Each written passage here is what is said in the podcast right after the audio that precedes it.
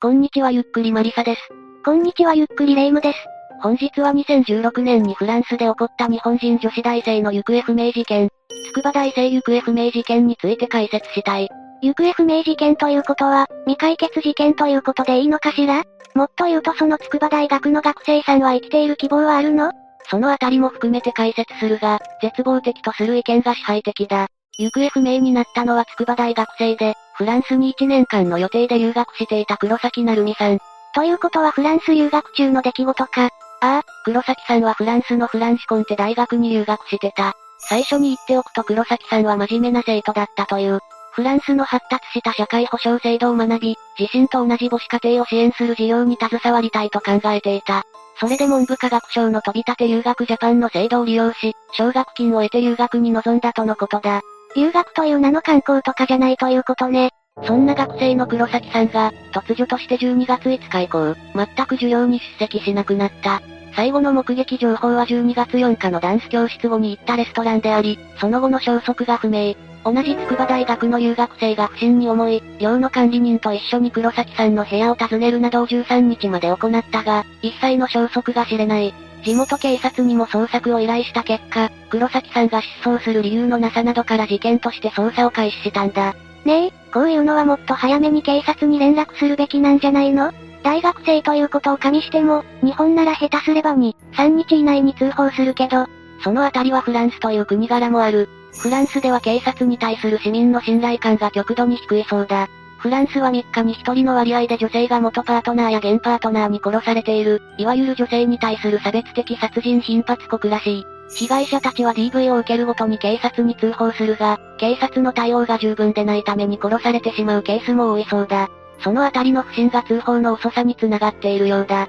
このことは後の目撃証言などにも影響した。うん？目撃証言？いや、まあ、一旦置いておくけども黒崎さんの行方不明について何か手がかりとかはあるの？失踪したと思われる日に同じ寮の学生がある証言をしている。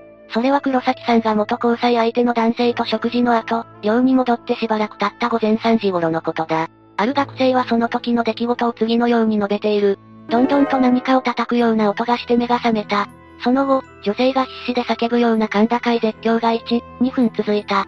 その時の声を聞いた生徒は一様にそれが普通の叫び声ではなく、断末魔の叫び声だったと語っている。また先ほどの証言をした学生は声を聞いて怖くなり、自分の部屋のドアに鍵をかけ、明かりを消したという。そしてそこから夜が明けると、黒崎さんは部屋にはおらず、現在に至るまで行方不明なんだ。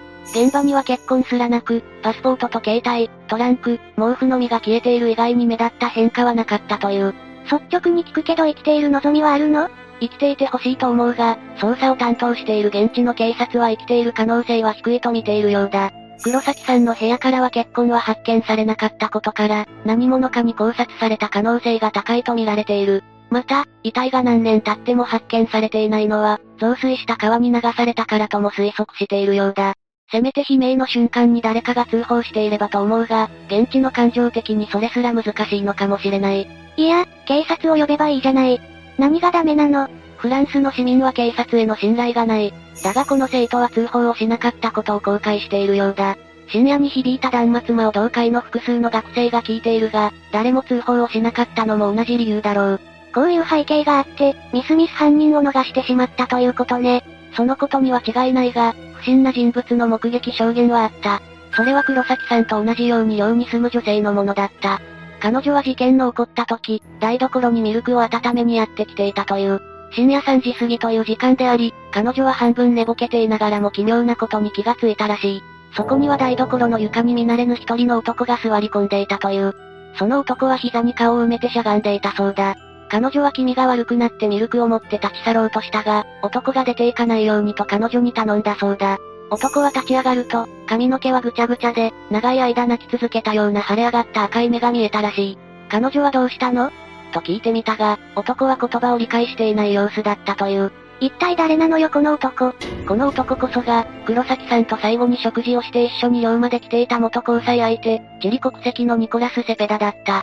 実は寮の通路で犯人と思わしき人物と出くわしたという証言があるんだが、これもセペダの特徴と一致していた。というとその証言ではすれ違った見慣れぬ男は20歳代、あまり背丈は大きくはなくて濃い髪の毛の色の男性。白人だけれどもやや日焼けした肌の色。目撃者にアメリカ人鉛の英語で話しかけてきたとのことだ。またその時は黒っぽい服装だったという。最後に会った人物というだけでも参考人じゃないの。というかこのセペダは元交際相手だったのよねなんで留学先にまでやってきているのよ一体どういう関係なの？そもそもニコラス・セペダは、2014年春から2015年夏まで日本の筑波大学に留学していたんだ。この日本への留学期間中に、黒崎さんと知り合い交際していたようだ。ちなみに交際期間は2015年2月から2016年10月までの約19ヶ月。また交際中の2015年夏には、黒崎さんの方から彼の母国のチリに訪問していることから相当親しい関係であったことが伺える。またニコラス・セペダが日本の留学を終えた後も、二人の交際はしばらく続いていたようだ。これは彼が2016年の4月から7月、8月から10月に日本に滞在していた間、黒崎さんのアパートにいたことからもわかる。交際関係というのに間違いはない感じね。実際黒崎さんの Facebook などを見てみると、ニコラス・セペダとの交際が伺える。それよりも二人が別れていたというのなら、円満な別れで終わっていたかどうかの方が気になるわ。ニコラス・セペダの方は未練があったようだ。警察の調べでは、黒崎さんは別の男性と交際中だったが、ニコラス・セペダは諦めきれずにストーカー化していたという。あれ？食事に行っていたわよね？失踪した12月4日、二人は一緒に食事をしていたがこれは別れて友達に戻ったなんてものではなく、ニコラス・セペダが黒崎さんとの別れを受け入れることができず、フランスまで追いかけてきた結果のようだ。二人の関係性については黒崎さんの失踪前に二人が立ち寄ったレストランでの目撃証言からも伺える。レストランのサービス係は二人がいかにも恋人という感じだったか、愛情を表現する仕草などはあったかという問いに対し、いいえ、いかにも恋人という感じではありませんでした。とはっきり否定しているんだ。ばったり会った友人？いや、わざわざフランスまで追いかけてこないか。どうにも、表面的な情報だけでも怪しいの一言だわ。でもニコラス・セペダが何かした証拠とかはあったの？いくつか不審な点がある。状況的証拠と言ってもいい。まず一つ目はニコラス・セペダの所持品。実はニコラス・セペダはスーパーで5リットルの可燃性液体とマッチを購入していたことがわかっている。また彼がフランスで借りたレンタカーには泥がたくさんついていたそうだ。キャンプに行ったわけじゃないわよね。黒崎さんに会った前後のニコラス・セペダの GPS の移動から見るにありえない。あと二つ目にも関わるんだが、ニコラス・セペダの移動方法や帰国手段が GPS 対策なのか意図的にわかりにくくされているようだ。具体的にはニコラス・セペダは2016年11月末にフランスに入国し、12月4日に事件が起こった3日後にはフランスを出国しているんだが、出国後は、フランスからそのままチリに戻ったのではなく、列車でスイスのジュネーブ、さらにスペインのマドリードを経由してチリに戻っている。移動ルートをわかりにくくしているようにも見えるわね。またチリ帰国途中の12月7日にニコラス・セペダはジュネーブから空路でバルセロナに行った際、いとこ宅に泊まっているんだが、この時去り際に、いとこに自分が来たことは口外しないようにと頼んだりもしている。怪しすぎるわね。またこのような不可解な行動は他にもある。これは3つ目としてニコラス・セペダが日本にいた9月、黒崎さんの Facebook のデータが何者かに消去されたことが挙げられる。おそらく2016年9月から10月にかけて二人は破局に至る出来事があり、その後黒崎さんはフランスに留学したと思われるんだが、出来事？ああ、どうにもその頃、ニコラス・セペダは非常に不安定になっていたようだ。これは4つ目の不審な点で、ニコラス・セペダは犯行予告とも取れる動画を動画サイトに投稿していた。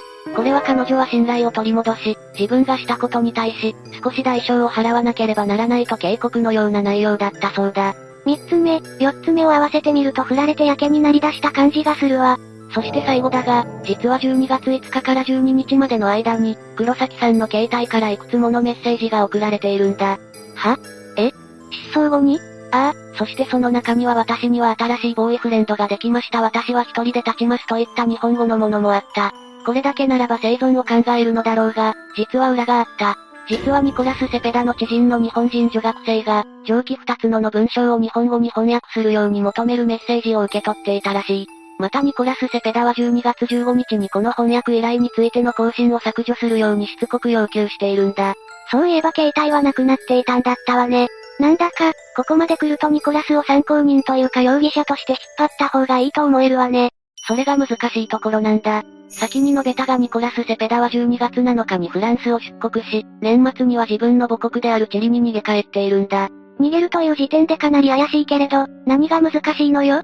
というか引き渡さなくてもいいから最悪チリで裁判してよ。実は、フランス警察が容疑をかけたと知ったニコラス・セペダは、チリ警察に自主的に出頭。事件への関与を否定していた。でもこれだけ不審な点があったら無理でしょ？そうでもない。チリでは独裁時代に多くの反政府活動家が行方不明になったが、容疑者は遺体がなければ無罪方面にされている。前例に習うのであれば、この状況でチリで裁判を実施すれば、ニコラス・セペダは無罪になる可能性が高い。さらに言うならばニコラス・セペダの家は、裕福で最高の弁護士も雇っているようだ。自白さえしなければ無罪方面というわけね。ごめんやっぱ引き渡して。だが引き渡しは犯人が海外に逃げた際にたびたび問題になることだ。フランスもニコラス・セペダを殺人容疑で国際手配したし、ニコラス・セペダがチリにいることは分かっていた。だが、チリとフランス、チリと日本には犯罪人引き渡し条約がないので、ニコラス・セペダを逮捕することができなかったんだ。これ、長引くやつだわ。以前東南アジアに逃げられた時は17年かかったけど、大丈夫なの？当然だが、フランス当局などがニコラス・セペダをフランスに移送されるように働きかけた。その結果2020年5月、チリの最高裁でニコラス・セペダのフランスへの引き渡しが決定したんだ。そしてこの決定通りに2020年7月25日にフランスに引き渡された。また最終的に事件が起こったブザンゾンに身柄が移送され、裁判に出廷させることができたんだ。3年半以上経ってようやくね。だが法廷にて現れたニコラス・セペダは暴力は犯していないと犯行を否認した。黒崎さんは行方不明のままで、遺体も発見されていないし証拠はないんだったわね。ああ、そのため事件解明は難航し、かなりの時間が必要になると言われていた。弁護側も最終弁論ですら、殺人を計画していたと認められるものは、何もないと犯行を一切認めていないぐらい強気に出ていた。だが検察は犯行前後の過程を立証していったんだ。というとまず先に挙げた二人の学生やレストランのサービス係の目撃証言。そしてニコラス・セペダがガソリンとマッチを購入していたことや、フランスに来て以来、黒崎さんの行動を監視していたことなどだ。どう見ても付き合っているようにも見えない二人が失踪前に一緒にいて、セペダは悲鳴が聞こえた直後に寮にいたということは分かったわ。でもこの監視というのは本当なの？法廷では寮の監視カメラの映像がスクリーンに映された。そこに投影されたのは洗いざらしの薄色のジーンズ、黒いコートにフードをかぶって手袋をした人物、つまり証言通りの男だ。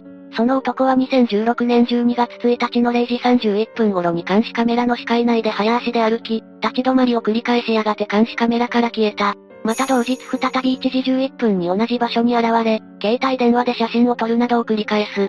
このような奇妙な行動は朝の6時14分、6時42分、7時12分に行われた。また12月1日夜にも同じ人物が20時33分、22時26分に同行動をとり、これは翌2日の朝10時59分、16時15分にも行われた。露骨に誰かを探っていた人物がいたということ。これはニコラス・セペダなの？車の GPS と携帯を分析した結果、この男が監視ビデオに現れる時間と、ニコラス・セペダのレンタカーが大学校内に駐車していた時間は一致した。また男が合計13回立ち止まり撮影した部屋は、黒崎さんの部屋だったことも示されたんだ。ニコラス・セペダが黒崎さんを失踪数日前に監視していたことは確実ということ。ああ、後半の初日にニコラス・セペダは彼女とは大学校内に車を駐車した時にたまたま再会したと供述したが、信憑性は薄いとされた。そして検察側は以上より、新たな交際相手から黒崎さんを奪い返し、拒絶されたら殺害するつもりで突仏を入念に計画したと指摘し、ニコラス・セペダに終身刑を求めたんだ。状況的証拠というやつかしら。それで判決はどうなったの？最終陳述でも私は殺人者ではないと無罪を主張していたニコラス・セペダだが、2022年4月にブザンソンの裁判所で殺人罪が認定された。それによって下った判決は禁錮28年。終身刑には至らなかったが、長期刑額だったんだ。状況的証拠からここまで持っていけたのね。ただ判決の翌日、ニコラス・セペダは判決を不服として控訴している。再審は2023年か2024年になると見られているようだ。事件の解説としては一旦以上だ。フランスは黒崎さんが死亡していると見ているけれど、ご遺体は発見できるのかしら？増水した川に遺棄したのならば、もはやニコラス・セペダ本人でも発見は難しいのかもしれない。